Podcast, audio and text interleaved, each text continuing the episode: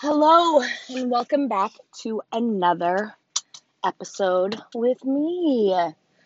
So, this one's a little earlier than normal. I think I'm going to start a new thing by doing my podcasts when I'm on my way to work. That's when I actually have some time for myself. So, today I want to kind of touch base on transforming your kitchen now, I know that kind of seems like an obvious topic to chat about, but the truth is, you have hidden little, you know, gems all over the place. And transforming your kitchen doesn't just mean, you know, getting the scale and getting, you know, all of these items. It also means cleansing your kitchen of all the stuff that is not going to work for you anymore. So, when we talk about that, we talk about um, getting rid of those pastas, rices, breads, cookies, crackers, candy. It seems like a lot of it begins with a C, right? So, we're just going to refer to those as the C word for all intents and purposes.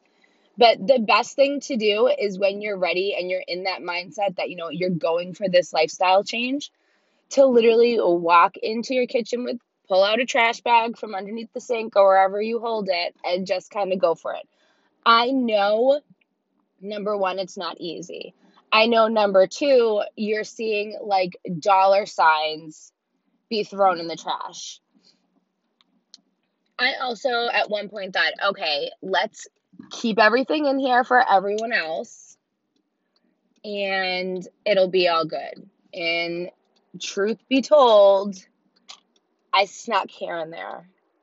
So that's something that you know you need to you need to weigh the pros and cons on. If you're able to just kind of walk away and not and not have anything when the rest of the family is having like a bowl of ice cream, then go ahead. For me, I actually, ice cream doesn't really do it for me as much as it used to. I don't really know why. Um, I'm definitely more of a like Oreo person, I guess, or like a crumb cake person. So those are my weaknesses. Um, but seeing my kids sit there and having a bowl of ice cream doesn't really bother me. So, you know, go in like cabinet by cabinet and go through your pantry and go through, you know, your refrigerator. Berries are fabulous. So, whip up some heavy whipping cream and some berries if you want to have like a dessert, quote unquote, while everyone else is enjoying something. That's a great option for you.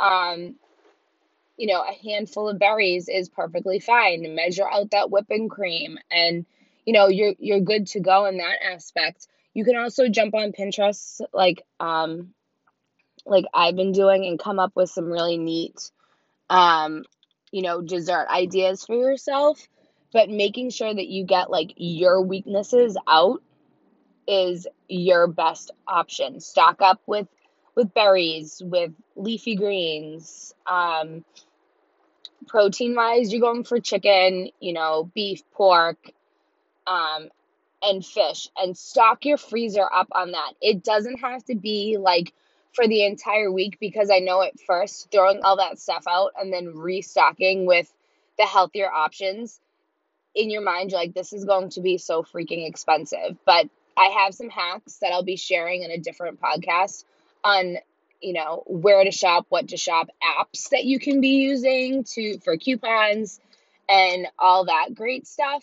But transforming your kitchen is really um like the most important to get rid of temptation until you've completely switched over your mindset to my body doesn't need this. My body doesn't want this. This isn't going to be aiding me in getting to where I want to get. So that's my my little tip for that. I think finally I've kind of crossed over that bridge where I am so focused that you know, if there's like a pile of freaking Oreos in front of me or like those little canisters like how the Kardashians do, I'm not going to like open the top and just like go for it. I do believe and, you know, from things that I've read in my research over the past few weeks that allowing yourself to enjoy one of your guilty pleasures down the road is perfectly fine. But you have to, at first, get your body adapted to the keto way and the keto lifestyle of burning fat instead of sugar prior to indulging in, you know, a cookie or a low carb ice cream or something of that nature. Because of like this next week's going to be really difficult. It's Christmas. Um, I'm celebrating Christmas three times because I'm going back home to Boston and I'm gonna have to really reel it in and watch what I'm doing. Like there's no two ways about it. But that's okay. we're gonna we're gonna get through this together. So on this transformation Tuesday, start looking at your kitchen in a complete different frame of mind. And that's going to help you stay on track and jump in where you need to jump in and just get your body adapted correctly and your mind adapted correctly. So hope you guys have a great Tuesday. I will be checking in with you on Thursday. See y'all later.